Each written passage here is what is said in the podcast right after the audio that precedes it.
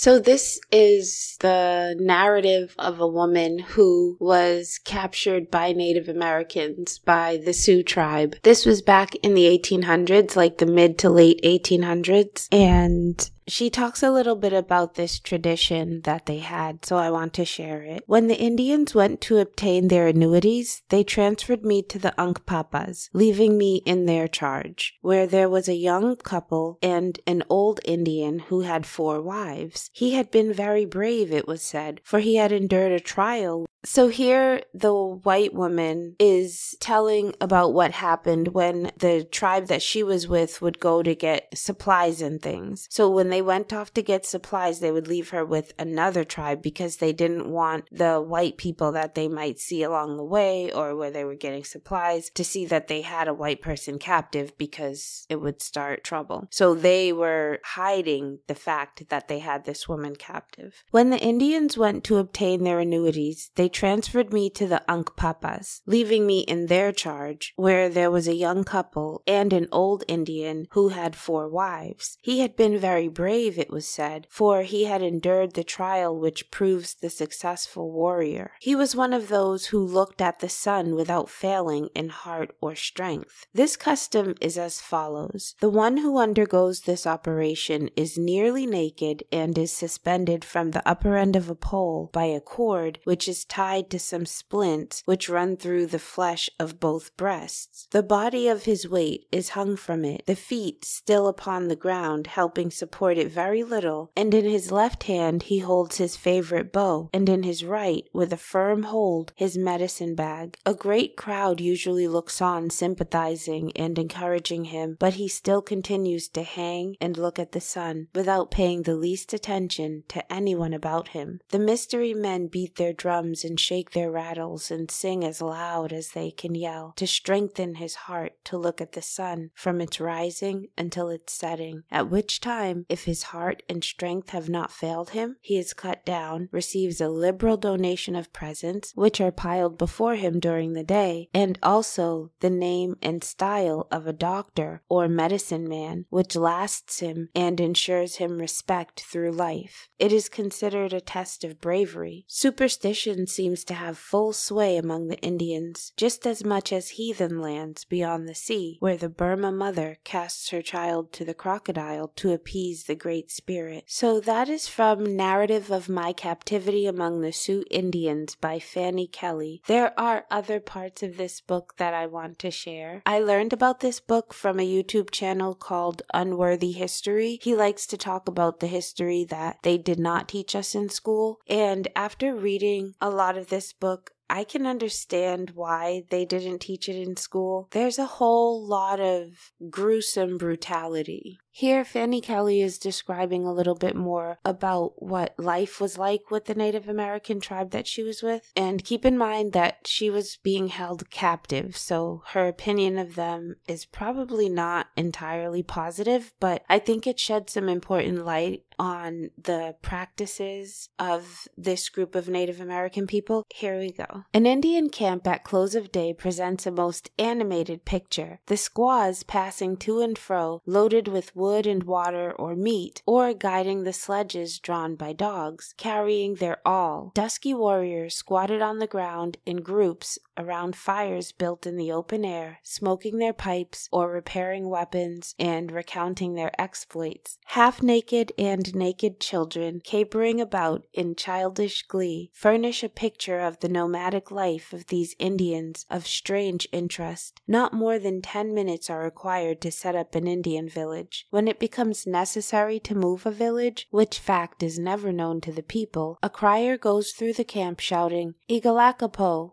Igalakapo, when all the squaws drop whatever work they may be engaged in, and in an instant are busy as bees, taking down teepees, bringing in the ponies and dogs, and loading them, and in less than fifteen minutes the cavalcade is on the march. The squaws accompany the men when they go to hunt buffalo, and as fast as the animals are killed, they strip off their hides and then cut off the meat in strips about three feet long, three to four inches wide, and two inches thick, and such is their skill that the bones will be left intact and free from meat as though they had been boiled. The meat is then taken to camp and hung up to dry. It is most filthy, being covered with grass and the excrement of the buffalo. The medicine men treat all diseases nearly alike. The principal efforts are directed to expelling the spirit, whatever it may be, which it is expected the medicine man will soon discover, and having informed the friends what it is, he usually requires them to be in readiness to shoot it as soon as he shall succeed in expelling it. Incantations and ceremonies are used, intended to secure the aid of the spirit or spirits the Indian worships. When he thinks he has succeeded, the medicine man gives the command, and from two to six or more guns are fired at the door of the tent to destroy the spirit as it passes out. Many of these medicine men depend wholly on conjuring, sitting by the bedside of the patient, making gestures and frightful noises, shaking rattles, and endeavoring by all means in their power to frighten the evil spirit. They use fumigation and are very fond of aromatic substances, using the burning cedar and and many different plants to cleanse the tent in which the sick person lies. The native plants, roots, herbs, and so forth are used freely and are efficacious. They are very careful to conceal from each other, except a few initiated, as well as from white men, a knowledge of the plants used as medicine, probably believing that their efficacy in some measure depends on this concealment. So here she's describing the fact that the Native American tribe that she was with, the Sioux, used plants, roots, herbs, and other natural substances to treat illnesses and that they were very effective. But she said that they're really careful and they don't tell very many people about these treatments. And she thought they believed that part of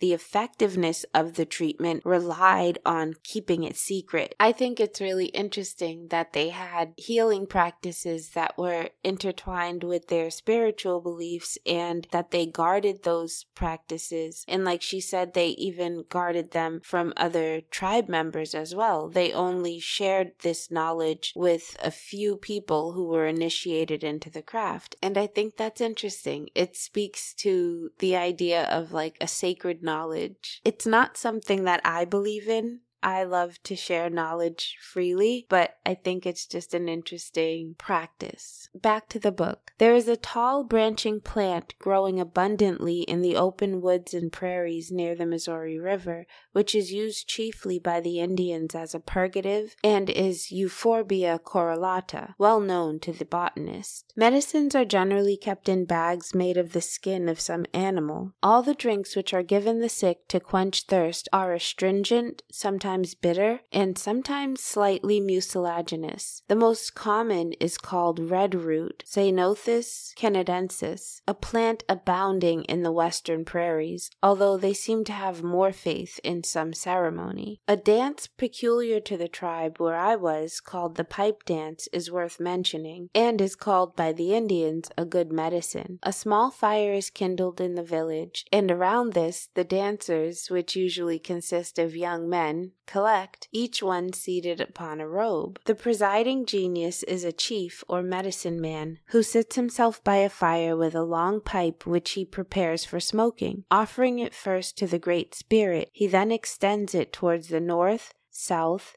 east, and west, muttering unintelligibly. Meanwhile, an equally august personage beats a drum, swinging and leaping and smoking. The master of ceremonies sits calmly looking on, puffing away with all the vigor imaginable. The dance closes with piercing yells and barking like frightened dogs, and it lasts an hour or more. So, in this next part, it's where she describes their birthing practice. When the mother gives birth to her child, it is not uncommon for no other person to be present. She then lives in a hut or lodge by herself until the child is 25 or 30 days old, when she takes it to its father, who then sees his child for the first time. Females after parturition and also in other conditions bathe themselves, swim as they express it, in the nearest river or lake So here I think she's saying that women after giving birth and when she says and also in other conditions, I think she might mean like when they're menstruating that they still bathe themselves and they swim in rivers and lakes. And I'm sure she thinks that's strange, but I think it's probably a good idea to bathe yourself after you give birth and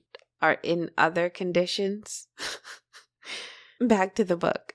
This is no doubt a most efficacious means of imparting strength and vigor to the Constitution, and it is certain that Indian females are less subject to what are termed female complaints than white women. So here she's saying that she believes this is a good practice, them bathing themselves and swimming, because she noticed that these Indian women have fewer female complaints than white women. It is an uncommon occurrence that an Indian woman loses her life in parturition. Parturition is giving birth, and she's noticing that it is uncommon for Indian women to die in childbirth. And keep in mind, she said that these women go to a hut and give birth alone. We have a term for that these days. We call it free birthing. It is considered a controversial practice these days. Back to the book. When the child is old enough to run alone, it is relieved of its swathings, and if the weather is not too cold, it is sent off without a particle of clothing to protect it or impede the actions of its limbs, and in this manner it is allowed to remain until it is several years old when it receives a limited wardrobe. Before I read the next section, I want to apologize for the antiquated language. This is not wording that I would use myself. Despite the rugged and exposed life they lead, there are comparatively few cripples and deformed persons among them. It is said that deformed infants are regarded as unprofitable and a curse from the Great Spirit and disposed of by death soon after birth. Sometimes, at the death of a mother, the infant is also interred. An incident of this kind was related to me. A whole family had been carried off by smallpox except an infant. Those who were not sick had as much to do as they could conveniently attend to. Consequently, there was no one willing to take charge of the little orphan. It was placed in the arms of its dead mother, enveloped in blankets and a buffalo robe, and laid upon a scaffold in their burying place. Its cries were heard for some time, but at last they grew fainter and finally were hushed altogether in the cold embrace of death